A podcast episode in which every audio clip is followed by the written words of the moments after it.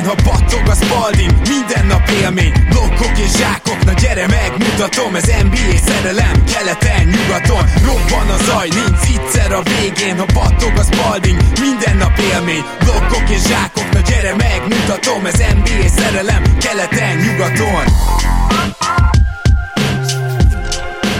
Éj, jó! Szép jó napot kívánunk mindenkinek, ez itt a Rep City keleten-nyugaton podcast, a mikrofonok mögött Zukály Zoltán és Rédai Gábor. Szia Zoli! Szia Gábor, sziasztok, örülök, hogy itt lehetek. Na kérem szépen, mi meg kinyitjuk végre a Patreon postaládát, köszönjük a sok-sok kérdést, ami érkezett. Már így előre tudjuk azt, hogy most körülbelül egy órányi adási idő áll, mármint felvételi idő áll rendelkezésre, úgyhogy szinte garantálom, hogy ez ketté lesz bontva, tehát a Patreon postaláda februárban az első részt halljátok, és valószínűleg még ezen a héten érkezik is a második. Nagyon szépen köszönjük, hogy ennyien támogattok minket. Patreon.com per keleten-nyugaton, havi egy dollártól, aki úgy érzi, ugye nincsen semmi hozzá kötve, majd szeretnénk, erről beszéltünk korábban, tíreket, aki bent van a Patreonon, illetve aki ott mondjuk magasabb kategóriába fizet havonta, az bizonyos extrákhoz jusson hozzá, ennek a kidolgozása folyamatban van, de addig is ugye, és ez mindig is így lesz, a Patreon postaládánk az mindenki számára elérhető, és mindenki kérdezhet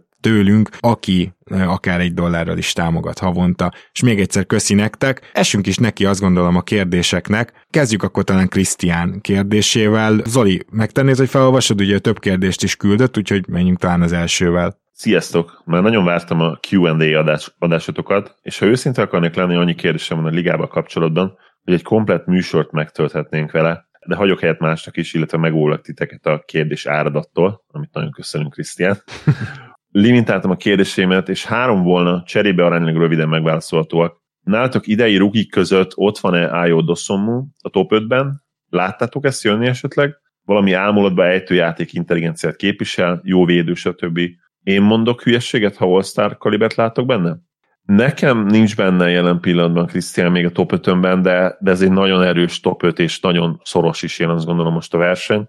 Ugye, amikor más, talán másfél hónapja volt a, az előző rukiadásunk, nálam ott Franz beelőzött, ugye Franz Wagner, most már ez visszaesett a harmadik helyre, most volt pár gyengébb meccse, ha nem is egy gyengébb hónapja, mert egyébként a február nem rossz neki eddig, de, de Mobley és Barnes nálam kiemelkedik továbbra is, abból a szempontból ugye, hogy all játék, Franz is nagyon jó védő, de azért ezt nem feltétlenül tudja ezen a szinten még. Illetve hát nyilván itt azért bejátszik nálam is az, hogy két sokkal-sokkal jobb csapatból van ugye Mobley és Barnes. Szóval utána jön nálam Franz, aztán jön Kéd és Gidi, őket sem tudom egyszerűen kihagyni a top 5-ből, mert javuló tendenciát mutatnak, de egyébként, ha olyan nagyon-nagyon őszinte akarok lenni, akkor nyilván Gidi tripla-duplái nagyon impresszívek, de, de gyakorlatilag nincsen dobása. És itt is, ha felértékelném azt, hogy jó egy nagyon jó csapatban játszik, igaz, hogy most azért is játszott sokat ugye kicsit, mert hát legyünk közték, mindenki kidőlt a posztján, de ettől függetlenül kifejezetten jó teljesítmény nyújt, és olyan felvillanásai vannak, amikkel akár be is rakhatnám a top 5-be, szóval teljesen megértem, hogyha valakinél egyébként ezzel a ponton a top 5-be van. Ezt most nem akarom elismételni, majdnem teljesen ugyanez a helyzet nálam is, de a top 10-ben teljesen egyértelműen benne van, és ne menjünk el amellett szó nélkül, hogy ez a rukik lesz, ez hozta azt eddig szerintem, amit jósoltak, hogy ez egy bődületesen erős, elképesztően erős az eleje is, de a mélysége Na, Nagyon is. mély, az, Igen. az ami, a mélység, ami eszembe jut, rohadt, rohadtul mély. Igen, viszont azért azt is mondjuk el, hogy ott a top, tehát ha mondjuk Cunningham-et veszem most harmadiknak, mert azért neki a plafonja nagyon magas, ők barnes és Moblival, tehát itt a Hall of Famer potenciát látok mind a hármukban, most rögtön kimondom. Nyilván fél éven vagyunk túl, tehát még bármi történhet, meg lehet, hogy nem fejlődnek úgy, de hát az eddigiek alapján ennek a draftnak az eleje is rohadt erős, a mélysége is, és Dossonmu ráadásul ugye azért jóval hátrébről érkezik be ebbe a top 10-ünkbe. Van egy nagyon-nagyon jó hasonlat. Legutóbb ugye Dejonte Murray-re mondtam, hogy az új Drew Holiday, de azért Dejonte Murray-nek a, a triplázása megdobása az nem fejlődött annyit, hogy, mert Holiday nem extra dobó, de teljesen korrekt, nem igazán lehet ott hagyni. Egy Dejonte murray szerintem egy playoffban most három méterről őriznének, hogyha a tripla vonalnál áll. És ez az, ami Doszomunál nincs meg, azt látom, hogy neki a triplája az rendben lesz, nem extra, de rendben lesz, és szerintem tök jó hozzá a Drew Holiday hasonlat. Talán sosem lesz olyan jó védő, de ez egy kicsit ilyen, hogy is mondjam csak, nagyon nehéz Drew Holiday-re tökéletes hasonlást találni, hiszen annyira extra védő, de Dossomma már most az első évében nagyon jó védő, egytől háromig szinte bármit fog, úgyhogy ez az egyik extra, a másik pedig, hogy viszont azt gondolom, hogy Dossommu talán még jobb playmaker, vagy úgymond klasszikus értelembe véve irányító lehet, mint Holiday, bár ugye Holidaynek a korai éveiben voltak ilyen 7-8 asszisztos szezonjai, szóval Szóval ezt ne felejtsük el vele kapcsolatban, amikor most nincs nála annyit a labda Jannis és Middleton mellett, hogy ő azért egy kiváló irányító is, mindesetre szerintem ül a hasonlat, és hát ez alapján egy, tényleg egy all potenciál, hogyha, hogyha ezt úgy végig tudja vinni.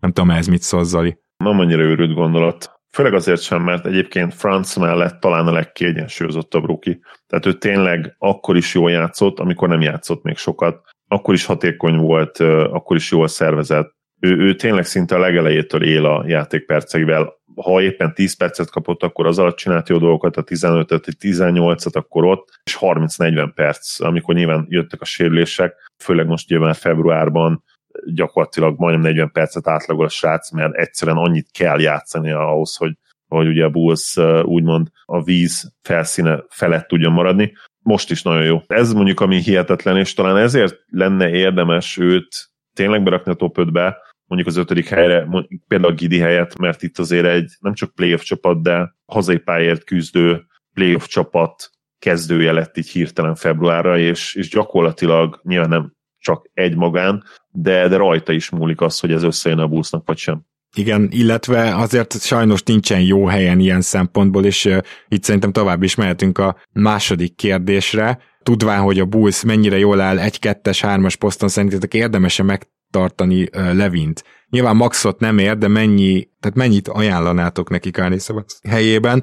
Ez egy tényleg egy komoly probléma Dossummu felemelkedésével, csak nyilván nem Levint fogja érinteni. Azon nem lepődnék meg, hogyha Kobe White-ot előbb-utóbb elcserélni a Bulls, és Kobe White sem játszik rosszul, tehát lesz is értéke, úgyhogy mondjuk az ő bevonásával, meg még egy jövőbeli draft pick és egy esetleg nagyobb szerződés bevonásával egyébként nyáron lehet, hogy tud majd korrekt erősítést szerezni a Chicago Bulls, ugye főleg négyes posztra, független attól, hogy Williams visszatére vagy nem, de egyébként cserecenter posztra sem jönne nekik rosszul, szóval én azt gondolom, hogy Kobe White lesz itt a megoldás, de hogy Levin lehet, hogy nem ér maxot, de hogy ő maxot fog kapni, az egészen biztos. És hogyha a Bulls ezt nem hajlandó neki megadni, akkor az a három-négy csapat, akinek van egy maxnyi helye, azok közül valaki szerintem be fogja ajánlani. A Bulls csak abban bízhat véleményem szerint, hogyha nem akar teljesen kimaxolni. Most nyilván nem a Supermaxról beszélünk, de ez már a 30%-os max, ami a 119-es várható sapkánál azért gondoljatok bele, hogy az már nem 30 millióról indul, hanem inkább ilyen 35 környékéről. És hát gyakorlatilag, ha a piac kiapad, és senki amúgy nem merné beajánlani ezt a maxot neki, csak akkor tud ilyen lowball offerrel, mit tudom én, 25 millióról induló szerződéssel a Chicago Bulls operálni, és szerintem azon nagyon értékén lenne Levin, 35 milliónál rohadtul nem lesz, vagy nem valószínű, hogy lesz. Igen, a visszatérő kedvencünk, az Zach Levin. Úgy válaszolnék erre a kérdésre, Krisz, hogy attól is függ, mit csinálnak a play ban de már tovább is fűzném azzal, hogyha ettől függetlenítjük magunkat, mert a valóságban tudjuk, hogy ez azért számíthat. Tényleg, hogy mit csinálnak a play de az igazság, hogy ettől el kellene tekinteni, és tényleg függetlenül magunkat tőle, mert egy ilyen döntésnél szerintem eleve az a helyes gondolkodás, hogy fel kell magadnak a kérdést, hogyha egy vezető vagy, megadnám-e neki a maxot azért a játékosért, ami ő és amit hoz nekünk. Mindent belekalkulálva, nyilván a nyers statokat, az advanced statokat, a hierarchiát a csapatban, azt, hogy milyen hatással van a csapat kémiára, amiket mi nem feltétlenül tudunk. Tehát nyilván egy döntés, egy ilyen döntést így kell meghozni. De én azt gondolom, hogyha lenne hozzáférésünk ezekhez az információkhoz, akkor is mi Gáborral, meg úgy általában szerintem a, azok, a, azok az NBA szurkolók, akik, akik nagyon mélyen belássák magukat a szerződésekbe, és úgy az NBA-be egyáltalán, inkább nem, nem felé hajlanának, mert az az igazság, hogy, hogy Zach Levin tipikusan ilyen csapdajátékos, majd későbbi kérdésben beszélünk az ilyen típusú játékosok, játékosokról, mert nem ő az egyetlen ligában. De válaszolva röviden, le, leegyszerűsítve nem adnám meg neki a max szerződést. Hozzá kell tennem, hogy Demárnak se adnám meg a jelenlegi teljesítményére sem mondjuk 4-5 évre, de hála a jó Istennek, de már egy kifejezetten jó szerződésem van most, és még az ezutáni szezon után még két évre ilyen 27 millióért, ami viszont érveltünk amellett, hogyha a jelenlegi teljesítményet hozza, még akár bargain is, tehát neked megéri, jó deal, viszont Zach Levinnek ha nem tévedek, olyat kéne nyomni, ami gyakorlatilag 40 környéke a legelejétől. Mondtam 35-öt, számításaim szerint a körül lesz, tehát onnan indul. Menjünk tovább a harmadik kérdésre, mert itt azért nagyjából, nagyjából egyetértettünk. Keletről vagy nyugatról ünnepelhetünk a bajnokot idén, kettőt és könnyebbet. Zoli, erre bármi? Igen, a, Suns számomra kiemelkedő csapatnak tűnik, de mivel CP3 mindig kérdőjel, és konkrétan ez a kérdőjel jelen pillanatban hát egy felkiáltója, hogy basszus, már megint megsérült szegény, és két hónapra kidőlt, sőt, hát nem is két hónapra kidőlt, hanem állítólag 6-8 hét múlva fogják megvizsgálni, hogy mi a helyzet. Tehát még azt is jártam képzelni, hogy az első körben nem lesz. Hát azért, uh, tudod, az egy új törés, tehát hogyha más nem, ha csak nem gyógyul ellentétesen, vagy nem nő ki egy új újja, akkor szerintem valamilyen rögzítővel ő már az első körben egészen biztosan játszik. E-, ez a valószínű, de nem tudjuk még százszerzalékosan. Ugye, hogyha az, az a hír jön, hogy megnézik és kiértékelik 8 hét múlva, akkor ezzel kell mennünk szerintem, de nyilván, hogyha az a kérdés, hogy valószínűben, hogy játszani fog az első körben, én is azt mondanám, hogy igen, de nem lehet kizárni teljesen az ellentetjét.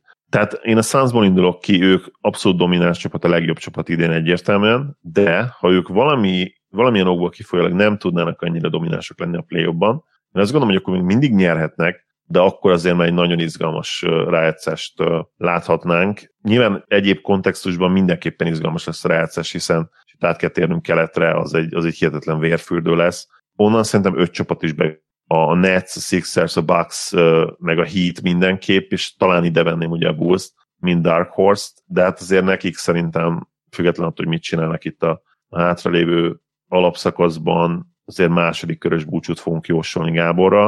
A, a védekezés és a bizonytalanság miatt. Ez lehet egy kicsit igazságtalan egyébként, mert, mert ugye nem magától romlott le a védekezés, sok sérülésük volt, de, de Bulls fanok próbáljátok kicsit semleges fejjel gondolkodni, és, és szerintem, hogyha ezt megteszitek, akkor rájöttek, hogyha a helyünkben lennétek, és meg kéne keresni mondjuk azt a csapatot, amelyik inkább alapszakos csapat lehet, ti is valószínűleg a Bulls mondanátok egyértelmű okokból. Hát igen, szóval, tehát a DeRozan csapat, és én nagyon tovább nem is kell azt szerintem magyarázni, mert tényleg így van. Igen, van de egyébként... de lehetetlen megmondani egyébként, tehát hogy Ugye? mondom, hogy a Suns, Suns nálam top favorit, de ha nem annyira jók, mint amennyire várjuk őket, hogy jók legyenek, akkor, akkor bármit el tudok képzelni. Tehát, hogy nyugat, nyugati vagy keleti, az egy, az egy nagyon kiegyensúlyozott döntő lehetne.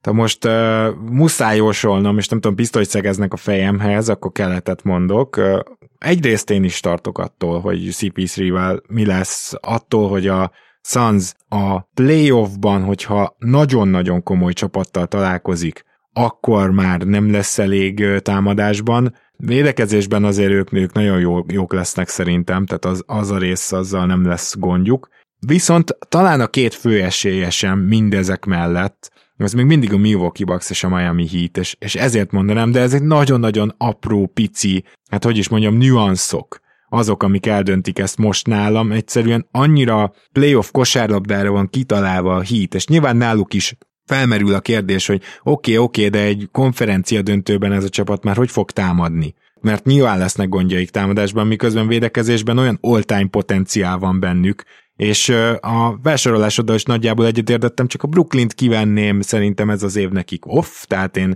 nem gondolom azt, hogy ennyi idő alatt össze lehet állni egy félig új kerettel, ugye Ben Simmons miatt mondom, hogy félig új keret, nyilván ő azért meghatározó lesz hogy ezt ki lehet dolgozni, még akkor is, hogy a Goran Dragicot teljesen fölöslegesen, ugye a, a szárnyai alá vette egyszer már Nash, és kitanította a Phoenixben, akkor a cseréirányítója volt, most is a cseréirányítója lesz, csak éppen most már vezetőegyzőként, szóval Dragic ide, Ben Simmonsnak igazából nincs baja oda, helyettük én a Boston tenném ebbe a felsorolásba, elképesztő formában vannak, és igen, annyi a jó csapat keleten, hogy úgy is lehet érvelni, hogy esetleg fárasztóbb lesz az út a keleti döntő ből kijutni, viszont azt gondolom, hogy ha a Heat vagy a Bucks jut ki, akkor még most is rájuk fogadnék a Suns ellenében, és a Golden State ellenében is, és nyugaton azért nagyon erős más contender, nyilván a fiatal Grizzlies egy Dark Horse, esetleg újra kiegészülő Denver egy Dark Horse, de azért nincs olyan csapat, akire rá tudjuk mondani, hogy hogy egy ligában játszik a, a hittel és a bucks legalábbis az én szememben, és kifejezetten playoff esélyeket nézve, úgyhogy én, én kelletet mondok most. Most is tudtam, hogy elfelejtettem a csapatot, a Celtics-et kiadtam. Celtics-et én abszolút oda veszem az ötöshöz, tehát gyakorlatilag nálam kiegészülne. Van egy ötös, aki között én nem tudok különbséget tenni, és jön a Bulls, mint Dark Horse, tehát ebből is látszik, hogy annyira lehetetlen megmondani. Valóban köszönöm, tudtam, valamiért tudtam, hogy egyet kiadtam. És az a Celtics volt, igen. Jó, akkor viszont most menjünk tovább, és nézzük meg Péter kérdését. Mostanában dobnám fel ötletnek, bár már többször is volt szó róla, hogyan alakíthat ki egy csapat győztes kultúra gondolatkísérletet. Ha pár hónappal korábban írom a topikot, akkor az egyik kedvenc csapatomat dobtam volna be a minit, de ott mintha elindult volna most valami. Másodikra a Kings jutott volna el szembe, de a végén még náluk is kerekedik valamilyen kultúra, bár ez lehet még korai. Szóval a kérésem az lenne, hogy választatok egy csapatot, mondjuk a Nix-t, és egy gyors gondolatkísérletben építsetek oda győztes kultúrát. Vegyük úgy, hogy mindent lehet, tehát GM-et, headcoachot cserélni, plusz engedjük meg néhány igazolást is, ha kell. Köszi. Zoli? Én ezt onnan fogtam meg, és így elkezdtem gondolkodni azon, hogy ezeknél a csapatoknál, ahol kialakult úgymond ilyen rossz kultúra, vagy, vagy azt terjesztettük, akár mi is el, akár ugye a kinti szakérők, akár úgy mindenki róluk, hogy, hogy rossz kultúra van már ott, és egyszerűen nem tudnak nyerni. Mi a közös bennük, és uh, én gondolkodtam az is, hogy az edző szerepe. Nyilván nagyon fontos az edző, ezzel kezdődik minden. A jó vezető, jó GM, jó cseréket csináljon. De, de valahogy mindig oda lyukadtam ki, oda kanyarodtam vissza, hogy az a rossz GM, akit már rossz GM-nek tartunk, kiket draftolt ki, ki, ki milyen játékosokért cserélt. És ebben persze benne van valahol az, hogy nem végezték fel házi feladatukat, vagy lehetett esetleg az közös szempont még, nyilván most a Knicks-nél Ázia, hogy visszamegyünk egy GM tevékenység, ez ott nehéz csak a szerencsétlenségre ráfogni, de long story short, amit én mondani akarok, hogy, hogy itt szerintem alulértékeljük azt, hogy mekkora szerepe van a szerencsefaktornak, és annak, hogy milyen játékos tudsz ledraftolni, vagy, vagy cserélsz érte mert a legfontosabb közös dolog szerintem ezekben a csapatokban, ugye a Kingsben, a Knicksben az elmúlt 20 évben most már nem tudom, lehet lassan mondani, kit lehetne mondani mondjuk a, a Magic-et az utóbbi 5-6-7 évből. Igen, de lassan, őket lassan azért mégiscsak kevésbé mondja az ember, hát, mert igen, igen. volt egy Nyilván ilyen... a, a legtoxikusabb az a Kings igen. és a Knicks, ez a két igen. csapat, amelyik eszembe jutna. A, a közös bennük az, hogy nem igazán volt all-time great játékos, tehát olyan, olyan akit úgy tényleg lehetne mondani Boogie Cousins, de én őt abszolút a peak évei alatt is túlértékelten gondoltam, és tartottam, nagyon szemre tetszetős statokat hozott, de nem egy olyan játékos, aki köré úgy igazán építhetsz egy sikeres csapatot. Csak az a baj Úgy... ezzel az érveléssel, Zoli, hogy temérdek csapatot tudok még felsorolni, akik rendszeres playoff résztvevők és egyértelműen győztes kultúrát képítő csapatok voltak, ahol szintén nem volt all-time great, sőt, még Boogie Cousins szintű játékos sem például az elmúlt évek Paul George utáni Indiánája, de, de még sorolhatnánk. Mondjuk szerintem Szabonis van olyan kaliber, mint, mint Cousins, de oké. Okay. De itt, itt azt akarom mondani, tehát, hogy akit mondjuk, mint első számú opció ledraftolsz, tehát ha ott nagyon félre megy a dolog, és ráadásul egy ilyen csapdajátékos draftolsz, mert ugye volt a Knicksbe is ilyen, meg volt a, ugye a Kingsbe is ilyen. Tehát én azt mondom, hogy valahol egy Carmelo Anthony is egy full csapdajátékos, mert amikor cseréltek érte, egy olyan reputációval rendelkező játékos, hogy cseréltek, aki top 5 a ligában, vagy mhm. legalábbis top 8, közben meg ténylegesen soha nem volt top 5-ös játékos szerintem Carmelo. Tehát... De, de ha volt is, akkor is olyan típusú játékos volt, akivel egészen elképesztően bonyolult lett volna bajnoki Igen. címet nyerni. De említetném egyébként mondjuk, amikor a Denver cserélt Iversonért is, tehát abból is simán lehetett volna egy, egy negatív kultúra, és rohadt nagy mákjuk volt igazából a drafton a Denvernek, és hogy ezt úgymond így megfordították. Biztos vagyok benne, hogy a szerencse egy nagyon nagy faktor, és hogy kit tudsz ledraftolni. De persze ez egy sok összetevős dolog. Én, én úgy súlyoznám, hogy a legfontosabb az, hogy kiért tudsz, ki, milyen játékos tudsz odavinni, és ki, ki köré építesz, mert hiszem azt, hogy gyakorlatilag egy győzelmek azok úgy maguktól felépítik valahogy a kultúrát, tehát olyat én nem tudok elképzelni, hogy egy csapat nyer folyamatosan, vagy legalábbis esélye van playba bekerülni, és akkor ott borzasztó kultúra lesz. Tehát ennek valahol találkoznia kell ugye az eredménytelenséggel, és, és több évig tartó eredménytelenséggel. Hogyha ezt hozzákötöd az edző személyhez és a GM-hez, akkor ők is valamilyen szinten már ennek az áldozatai szerintem, de az megmutatja, hogyha tényleg inkompetensek, hogyha nem tudnak hosszú ideig sem kivergődni ebből. Mert Igen. ugye a Kingsnél ez van, tehát itt, itt a Kingsnél már tök egyértelmű, hogy vezetőségbeli gondok vannak, a Knicksnél is tök egyértelmű, hogy tulaj problémák vannak, hát ugye ismerjük a Dolan sztorikat, tehát ott, ott az is belejátszik, hogy például már nem tudnak odavinni gyakorlatilag senki, senkit Carmelo óta. Sorra dőlnek be ugye a, a lehetőségek és hát jönnek ki azok a hírek, hogy igazából a nagy sztárok sokszor meg se fontolták a Nix, és valószínűleg vagy talán olyan, is, olyan hír is volt, ahol egyértelműen kimondták, hogy Dolan miatt. Olyan csapatokat próbáltam megnézni, ahol megfordult, vagy megfordulni látszik egy egyértelműen évek óta tartó vesztes kultúra. Például a Chicago Bulls, akiről az előbb beszéltünk, kiváló példa erre.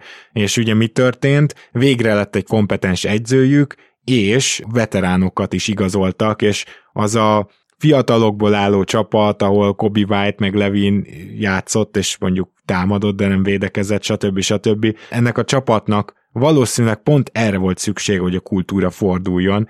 Veterán... Hát nagyon jó új GM, hát a Nuggets iderekre, Ja, hát igen, fel. és ugye egy új GM, tehát gyakorlatilag minden, ami, ami cserélhető, azt majdnem lecserélték, a fiatal játékosaikat nem hagyták úgymond veszni, nem mondták azt, hogy ők menjenek el a francba, és ez a példa is ezt mutatja, de egyébként a minnesota példa is, ahol egyértelmű, hogy az egyző óriásit fordított a dolgok állásán, és őszintén szólva, bár most sokan azt gondolják, hogy szétnyerte a Warriors a Wiggins cserét, de szerintem ő már egy olyan játékos volt, aki annyira a régi kultúrát képviselte, ugye, vagy abba ragad bele, hogy ő már ott nem tudott volna megújulni, és miközben D'Angelo Russell látjuk idén, hogy például védekezésben mennyire megújult, még akkor is, hogyha hogyha nem egy kifejezetten hatékony szezonon van, de kellettek itt játékos cserék is a minnesota is, ugye sajnos le kellett cserélni a vezetőség pár tagját is, ugye itt voltak elhalálozások is konkrétan, illetve jött egy új egyző és egy nagyon jó egyző. Nem lehet mást mondani ezek alapján, a példák alapján, mint hogy egyrészt 80%-ban a vezetőség felelőssége az, hogyha rossz kultúra alakul ki, mert egy-két rosszul sikerült draft, oké, okay, rendben, de olyan nincs, hogy tíz rosszul sikerült draft egymás után, meg amúgy nem csinálsz semmit ezzel az egész történettel. Olyan sincs, mint ami a Knicksnél van, ugye, hogy hát egyszerűen nem hajlandóak tankolni, minden évben azt keresik, úgy viselkednek, mint egy nagy piac, ők az is, úgyhogy valahol ez jobban érthető, meg minden évben azt keresik, hogy hogyan lehetnének nyolcadikok, szóval nyilvánvaló, hogy a vezetőség a legfőbb faktor a szerencsénél is nagyobb szerintem bőven. Tehát azért, mert hogyha 10-15 éven keresztül nézzük, akkor azt már nem lehet a szerencsére fogni. És akkor a második legnagyobb faktor valószínűleg az egyző, a harmadik legnagyobb faktor pedig, hát a játékosokat mondanám legutoljára, a szerencse, és aztán a játékosok, mert egyszerűen nem az van, hogy bizonyos fiatalok csak ennyire toxikusak, van egy-kettő, és van egy-kettő ilyen a ligában most is, de ez nagyon ritka például ugye Houstonban érdemes körülnéznünk. Nem tudom, hogy most Kevin Porter Jr. és fájja a Cleveland drukkerek szíve, de még egy olyan csapat, ahol megfordulni látszik a kultúra, kellett hozzá jó draft, kellettek hozzá jó cserék, tudatos építkezés, és például a Kevin Porter féle elemek elküldése, amikor Sexton lesérült, akkor se lettek egy percesre rosszabbak. Na szóval értitek, mit mondok, ezek mind kellenek. A Knicksnél azt gondolom, hogy Tibodó egy győztes kultúra egyző, aki a második évére mindig szétforgácsolja a csapatát, mert ezt nem lehet bírni, úgyhogy Tibodó kapásba egy rossz választás volt. Scott Perrynek megvan kötve a keze, hogy mondta Zoli, ilyen tulajjal nagyon nehéz lesz, úgyhogy ötletem sincs, hogy mi a francot lehetne csinálni. Nyilván egyzőt kellene váltani, egyébként a játékosoknál nem látok senki olyan cancert, olyan, olyan tényleg ilyen rákos sejtet, ami megfertőzni a többieket, gondolom te nagyon. Nem, szerintem jól összefoglaltad, igen. Nyilván a játékosok szerepében nem feltétlenül értünk egyet, ugye, vagy a fontossági sorrendben, de egyébként azt gondolom, hogy, hogy biztosan összeszedtük azokat a szempontokat, amik, amik fontosak, hogy hogyan súlyozod őket, ez már valamennyire egyéni. Akkor szerintem menjünk tovább Dénesnek a kérdésére.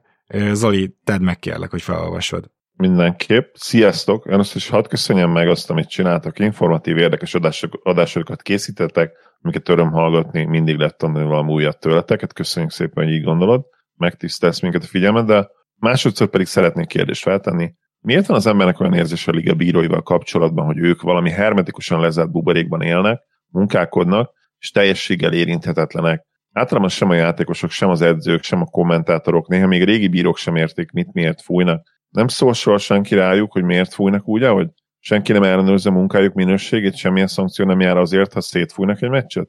Nincs soha szembesítés? Hogy engedheti meg magának azt a liga, hogy ilyen alacsony minőségű legyen a játékvezetés? Miért létezik olyan, hogy egyik meccsen engedik a fizikális játékot, másikon meg már nem? Néha teljesen indokolatlan helyzetekben fújnak flagranteket úgy is, hogy 10 perceket tanakodnak rajta. Volt olyanról vala szó, hogy valamilyen formában megreformálják a játékvezetést a ligában? Előre köszönöm a választokat, vagy ha szóba kerül egy mailboxos adásban a kérdés. Ez eh, nekem nagy kedvenc témám. Teljesen egyetértek magával a, a tüneteknek a felsorolásával. Tehát az NBA, mint eh, szervezet, mint egy kapitalista vállalkozás, pedig én aztán nem vagyok ilyen hurrá kapitalista, de szóval majdnem minden tekintetben szerintem a top a sportok között.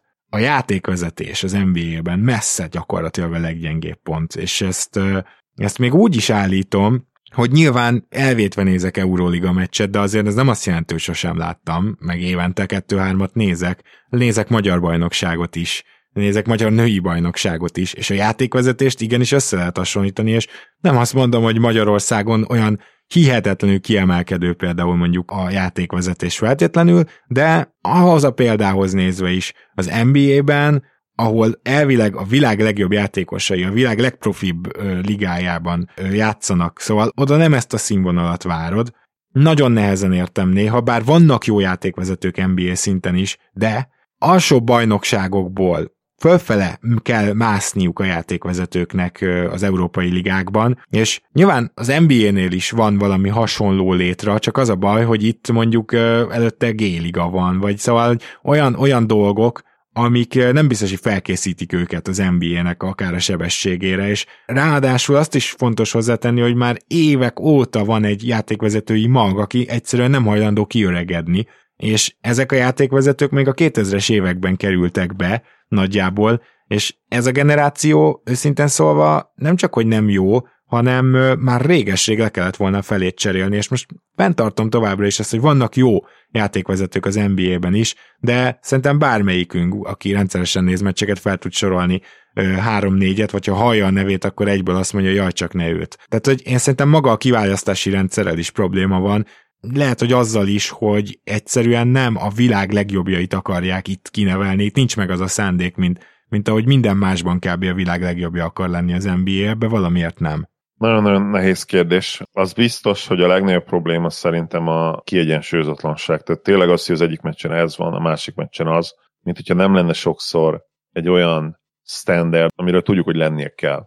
Olvastam egy interjút egy, egy bíróval, egy nevét elhallgató bíróval, vagy nevét elhallgató, ez kicsit ilyen furán szóval egy anonim interjú volt, 18 szezonos spori, tehát elég komoly tapasztalata van, és azért amit ő mondott, meg amit ő kifejtett, azért az valamennyire egyébként árnyalta nálam a képet. Az az igazság, és ez több, többször benne volt, hogy miért születnek ugye rossz ítéletek, általában azért, mert nincs meg a szög, nincs meg az a látószög, nincs meg egyszerűen optikailag a helyzet a bírónak. És ilyet én is nagyon sokszor látok tényleg, hogy annyira gyorsak és annyira nagyok ezek a játékosok, és ugye relatíve a kosárlabda ráadásul, mivel hogy ugye gyűrűig mehetsz gyakorlatilag, például ugye ez a kézilabdában nem így van, teljesen más a látószög is, tehát, tehát sokszor van olyan, hogy három-négy drabális állat ugrál előtted, és ott kellene a sűrűjében valamit meglátni. Tehát én azt gondolom, hogy ha a bírókat nézzük, és mondjuk ide veszük a focit, kézilabdát, röplabdát, a röplabdát, ez nem kérdés.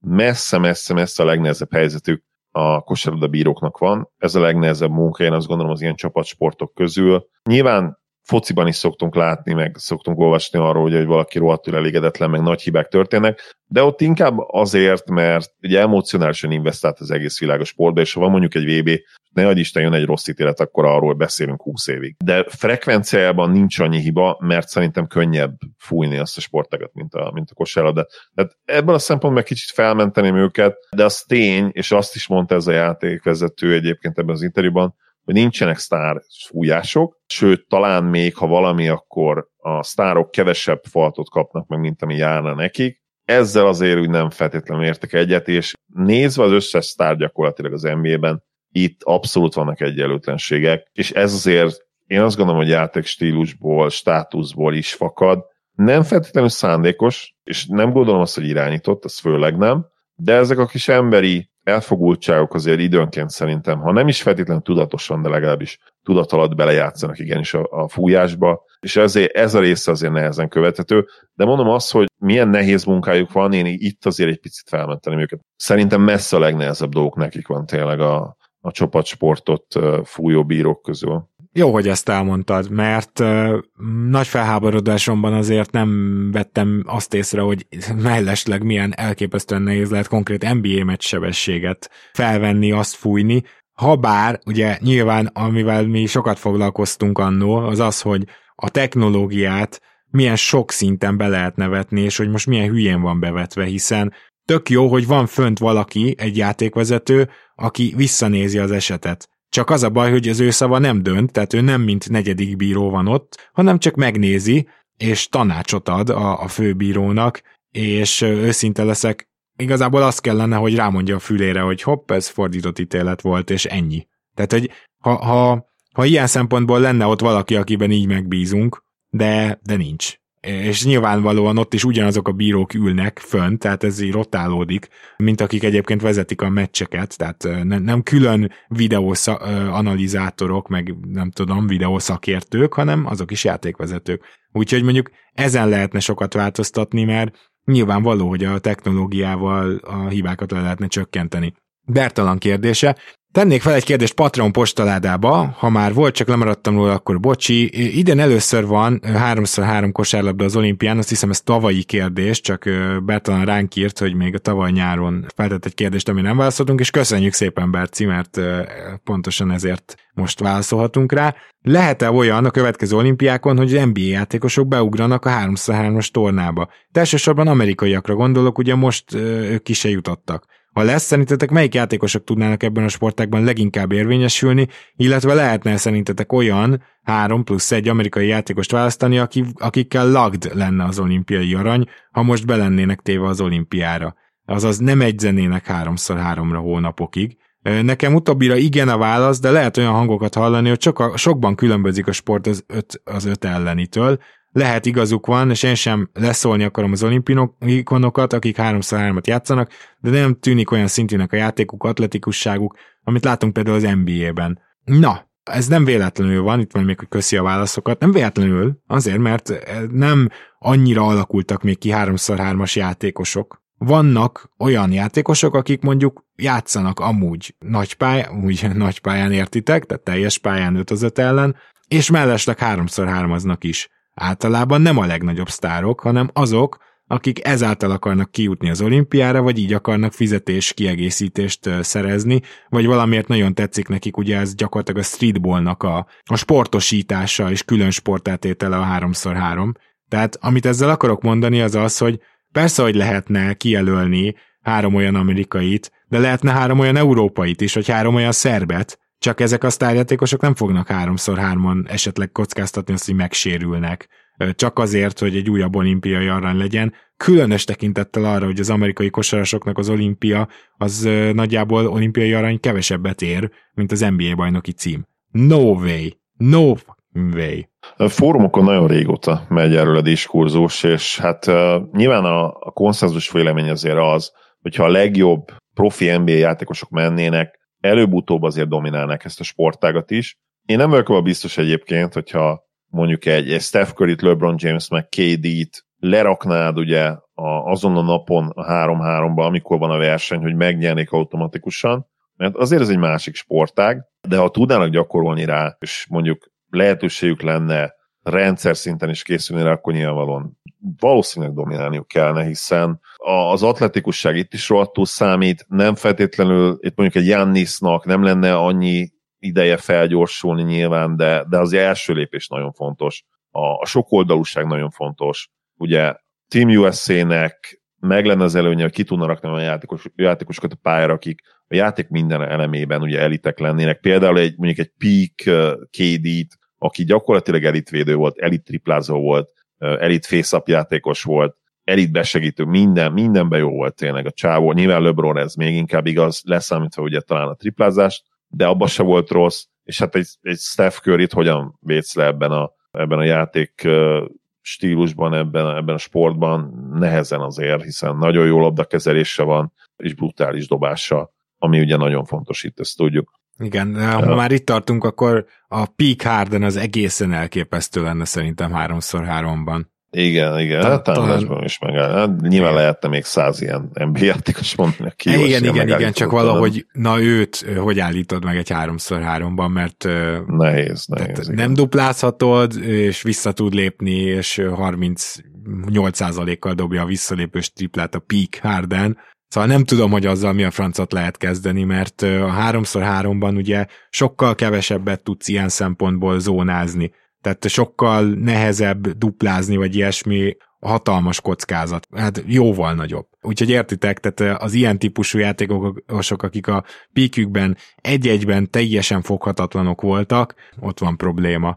Menjünk tovább, akkor Attila kérdését olvast fel, kérlek Zoli, lehet, hogy ez lesz az utolsó a mai adásban. Nagy Attila, néző hallgatónk, küldte az alábbi kérdést. Sziasztok! Régóta gondolkozom azon, hogy egy konferencia mitől erős vagy gyenge. Nagyon nem találtam le választ. Ha egy-két csapat kiemelkedik a konferenciában, attól nem gondolnám erősnek feltétlen, inkább kiegyensúlyozatlannak. Ha viszont minden csapat 50-60% környéken lenne a konferenciában, akkor kiegyensúlyozatlan gondolom inkább, mint erősnek vagy gyengének. Itt gyorsan megállítom, egyáltalán lehetséges lenne az matematikailag, hogy minden csapat 50-60%-on van, azt gondolom, hogy nem. Nem, nem úgy érti, hogy minden csapat bár ezt írta, lehet, hogy azt gondolt, hogy a playoff csapatok, meg keleten ez ugye most megtörténik. Ah, úgy több értelme van, igen. Szóval mindig azon gondolkozom, hogy erős, gyenge és kiegyensúlyozott, kiegyensúlyozatlan hogyan kötődhet egymáshoz. Ti is állandóan mondjátok, hogy kelet-nyugat, gyenge, erős, de sohasem mondtátok el, mi alapján mondjátok ezt. Mik azok a számok, eredmények, egyéb dolgok, ami alapján rámondjátok a konferenciára, hogy erős vagy gyenge? Továbbá arra is kíváncsi lennék, hogy a gyenge erős párosítás mellé ti hogyan kötnétek a kiegyensúlyozott, kiegyensúlyozatlan konferencia típust. Üdv Attila. Hmm. Itt azért kicsit vitatkoznék azzal, hogy nem mondtuk el, hogy mi alapján mondjuk ezt, mert ha nem is ilyen szájbarágósan, konkrétan úgy megfogalmazva, hogy ez is ezen stat miatt gondoljuk azt, hogy ez is az a konferencia gyenge. Uh, nyilván állandóan beszélünk ezekről a dolgokról külön-külön, tehát úgymond idézőjelesen csak össze kell rakni, és akkor, akkor azért megkapod a választ, hogy miért gondoljuk általában a, egy-egy konferenciáról azt, hogy gyenge vagy erős. Nyilván kétféleképpen gondolkodunk mi is, vagy két fő ilyen uh, train of thoughts van. Szia, Próbáljuk meg az irányvonalat, Zoli. Igen. Két, Na ez erős volt. Két, figyelj, pontos volt, amit hoztam, csak kurvára felesleges. Szóval nem jutott eszembe a magyar, ez van elnézést ismertek már. Két fő irányvonal van, az egyik, hogy alapszakasz, másik pedig az, hogy mennyire lehet erős az a csapat a rájátszása. Tehát nyilván vannak olyan csapatok, akikről tudjuk, hogy időnként le is tolják a, a regulárist, de nagyon erősnek várjuk őket a, a play ban és, és ez azért belejátszik. Tehát a, idén az amúgy, az elmúlt... Zoli, hogy félbeszakítalak, de idén a Buckson kívül te van bármelyik csapat, amin azt érzed, hogy hát nem szakadnak meg így a, az alapszakaszban? Mert így, hmm, így nagyon nem egyébként. Talán csak ők. Talán csak ők, igen. Az egyértelmű, hogy például az elmúlt években van egy tendencia, hogy, hogy a kelet azért picit erősödik, és, és jön fel ugye a nyugati csapatokhoz. Még én azt gondolom, hogy mindig erősebb nyugat összességében, amellett már nyilván nem csak érvelni lehet, hanem ki is lehet jelenteni, hogy azért idén kelet mélyebb. És akkor itt ugye egy érdekes felvetés, hogy akkor most melyik az erősebb. Nálam elsősorban, és ez a legfontosabb szempont, azért a, a top csapatnak az ereje az döntő én a Warriors-t egyébként nem feltétlenül venném ide, mert nálam ők még mindig egy kicsit ilyen kiszámíthatatlan gárda, de, de elvileg nyugaton van két csapatunk, amelyik egy egyetemen jobb, mint a keleti csapatok. Én inkább egyet mondanék egyelőre, ugye a suns de nálam ez azért súlyozott és fontos. Viszont amellett sem lehet elmenni, hogy keleten azért van egy csomó olyan csapat, amelyik valós tudása teljesítménye alatt teljesít most, illetve olyan csapatok is, amik úgymond úgy álltak most össze a Nets és a Sixers nyilván, amelyeknek a max potenciálja lehet borzasztó erős, és eljutott egy olyan szintre, ahol akár a legjobb Suns teljesítményét is tudja meccselni, mondjuk egy döntőbe el tudjuk ezt képzelni. Tehát ez valóban egy árnyalt dolog, és mindig gondolok arra, és, és ez tényleg ez a két fő csapásvonal, irányvonal, ami megvan, hogy egyrészt a regulárisról, az alapszakaszról is beszélünk, és gondolkodunk, és van a playoff, és, és összességében inkább valószínűleg érákra lehet pontosabban levetíteni, és, és utólag úgymond már nem csak okosnak lehet lenni, hanem ténylegesen egy olyan elemzést le lehet rakni az asztalra, amit hiányolsz esetleg, hogy ezért is ezért volt ez a konferencia abban a tíz évben, abban az évtizedben sokkal jobb. Ha már így témánál vagyunk, Gábor az elején említett, hogy a tíreket akarunk csinálni. Az egyik ilyen dolog lesz, amit egyébként mindenki úgymond megkap, majd videó eszéket akarunk csinálni.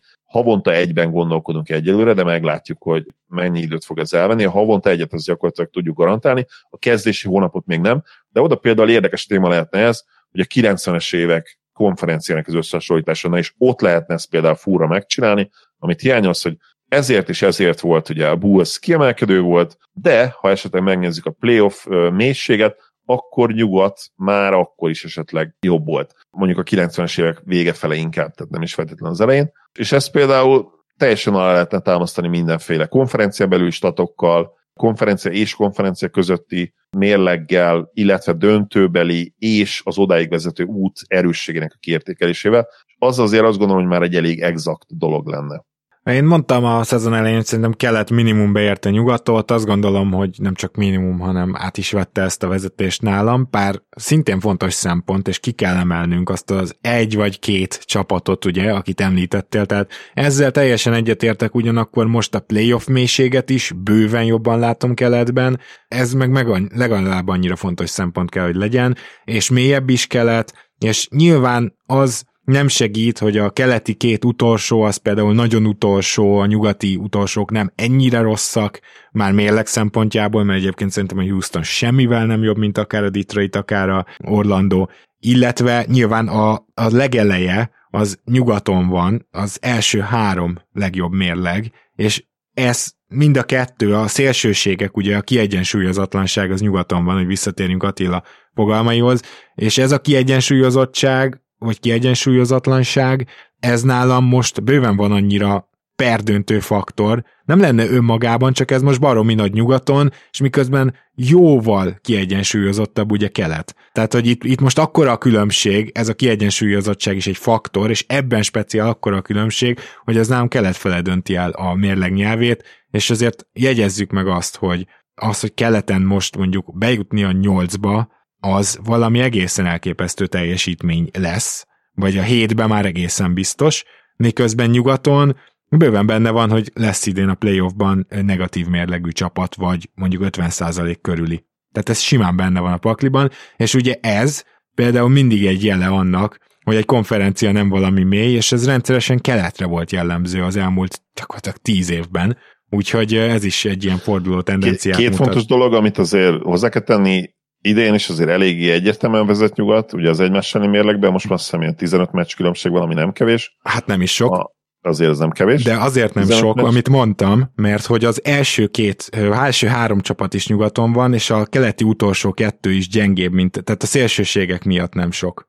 A Mert ebből nem, nem esküdök meg, hogy hol, de mint ha láttam volna egy más típusú összehasonlítást, és ott is eléggé, mint ott is nyugat vezetett volna, de mindegy. A lényeg az, hogy ez egyik, a másik pedig az, hogy súlyozhatott persze, meg azt lehet mondani mindenképp, hogy mélyebb a playoff csapatok átlagos, a playoff csapatok átlagos erősségét nézve jobb kelet idén, ez egyértelmű, de ez egy szempont. Tehát például én ezt nem tudnám nyugodt szívvel elmondani soha, egyébbe se, hogy az a konferencia, amelyik elveszíti az egymás elleni head az, az feltétlenül erősebb. Tehát itt is, hogy hogyan ítéled meg. Plusz nyilván azért azt hozzátehetjük, hogy, hogy azért a két kiemelkedő csapat eddig Ugye, hogyha a Warriorsnál is, ha Green mondjuk nem sérül meg, akkor lehetne két olyan csapatunk, amelyik 5-6-7, mennyi? 5-6-7 meccse jobb, úgy körül. mint bárki a keleten, és ráadásul a memphis is három meccse jobb, mint akárki a keletről. Tehát a top három csapat azért, azért erősen reguláris alapján, de, de jobbnak néz ki, mint a keleti. Nyilván memphis nem mondanánk azt, hogy feltétlenül nagyon verne mindenkit a play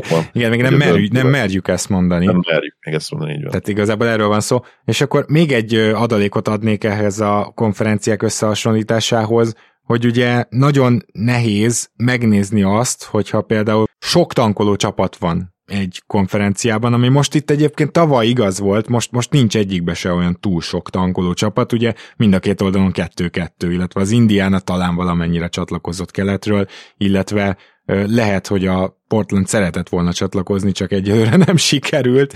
Na mindegy, nyugatról, tehát, hogy ha mondjuk egy oldalon van 6-7 tankoló csapat, akkor nyilvánvaló, hogy a keleti csapatoknak egyébként a maradéknak könnyebb dolguk lesz, hiszen azok az utolsó két hónapban automatikus győzelmet jelentenek, és többet játszanak velük. Tehát most ez ugyan ebben az évben nem szempont, de szerintem ezt is érdemes nézni, hogyha nagyon eltolódik az egyik irányba a, a tankoló csapatoknak a hada, akkor már azzal is sokkal jobb hát mérleget garantálsz a fölöttük lévő csapatoknak. Úgyhogy még, még talán ezt tudnám hozzátenni, még akkor is, hogyha nem idei szempont. Reméljük, hogy nagyjából így végig tudtunk menni Attila a kérdésedre adott válaszon, és uh, most jött el az a szent pillanat, hogy ketté vegyük ezt a, az adást, mert hogy még bőven hátra van a fele, tehát, hogy, hogy le, lehet, hogy még az 50%-ig se jutottunk el, de nagyjából odáig azért sikerült, úgyhogy Zoli, nagyon szépen köszönöm, hogy ma Én is köszönöm. voltál. Inkább szentségtelen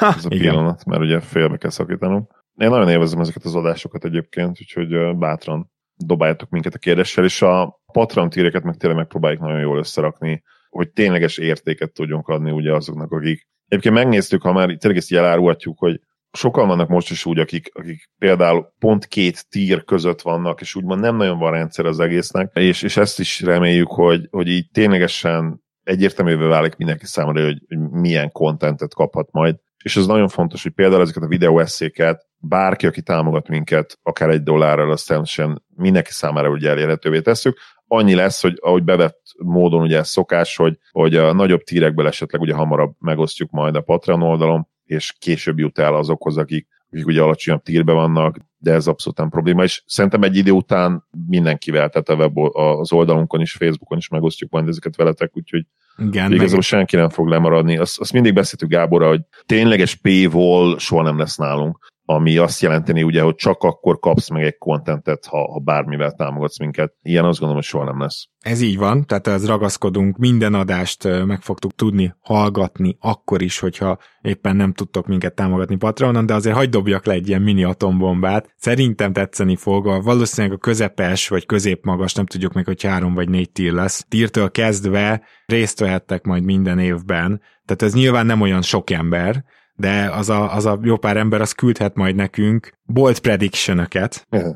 vagyis talán inkább hot prediction ugye összeszoktuk mosni a kettőt, tehát hot, hot prediction Igen, és majd vagy a nagy bold prediction adásba, vagy majd egy utána jövő adásba azokból is válogatunk, azokat is lepontozzuk, Úgyhogy valami ilyesmivel Igen. mindenképpen készülünk, szerintem ez például egy olyan játék lesz, amiben sokan nagyon szívesen részt vennének. Hogy ilyeneket beszélünk. És nagyon-nagyon fontos, küldjetek nekünk ötleteket, hogy ha szeretnétek ilyen tíreket, egyrészt jó ötletnek tartjátok el, illetve hogy mit, mit szeretnétek, minek örülnétek a bizonyos tírekben. Többen közületek nem csak minket támogatnak Patreonon, hanem, hanem más kontentgyártókat is, ezért talán már van tapasztalatotok abban, hogy mi az, amire igényetek van, és nagyon-nagyon örömmel vennénk a, a visszajelzést ezzel kapcsolatban, és tőletek köszönjük. Így is van. És most el is köszönünk tőletek, és akkor ezen a héten még jövünk a Patron a második részével. Most arra kérnélek titeket, hogy addig már nem nagyon küldjetek új kérdést, vagy ha küldtök, akkor március-áprilisban úgy is csinálunk egy másik Patron postaládat, mm. akkor az már abban megy, de most tényleg megvan az anyagunk, és azt köszi. Zoli, neked is köszi még egyszer akkor, hogy ma is itt voltál. Örülök, hogy itt lehettem. Szia Gábor, sziasztok! Kedves hallgatók, akkor tehát ezen a héten még találkozunk, jön ennek az adásnak a folytatása. Addig is minden jót nektek. Köszi Köszi, hogy velünk tartotok. Sziasztok!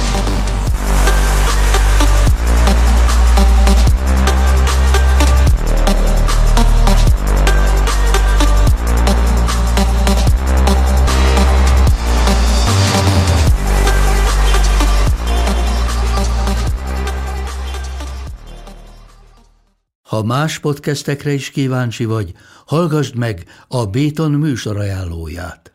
El tudod képzelni, hogy a podcastet, amit éppen most hallgattál, fél év múlva már a mesterséges intelligencia generálja? Mi sem. De ha érdekel, eljötte már a gépek lázadása. Hallgass bele az Embertelen podcastbe. Orsós Lajos vagyok, a műsor házigazdája. Egyelőre még élőben. Egyelőre. Fedezzük fel együtt, hogyan ismerkedik, randizik, mesél és vitatkozik Betty és Péter, két teljesen mesterséges intelligencia. Lajos, a podcast címét mond még egyszer, Léci. Oké. Okay. Embertelen podcast.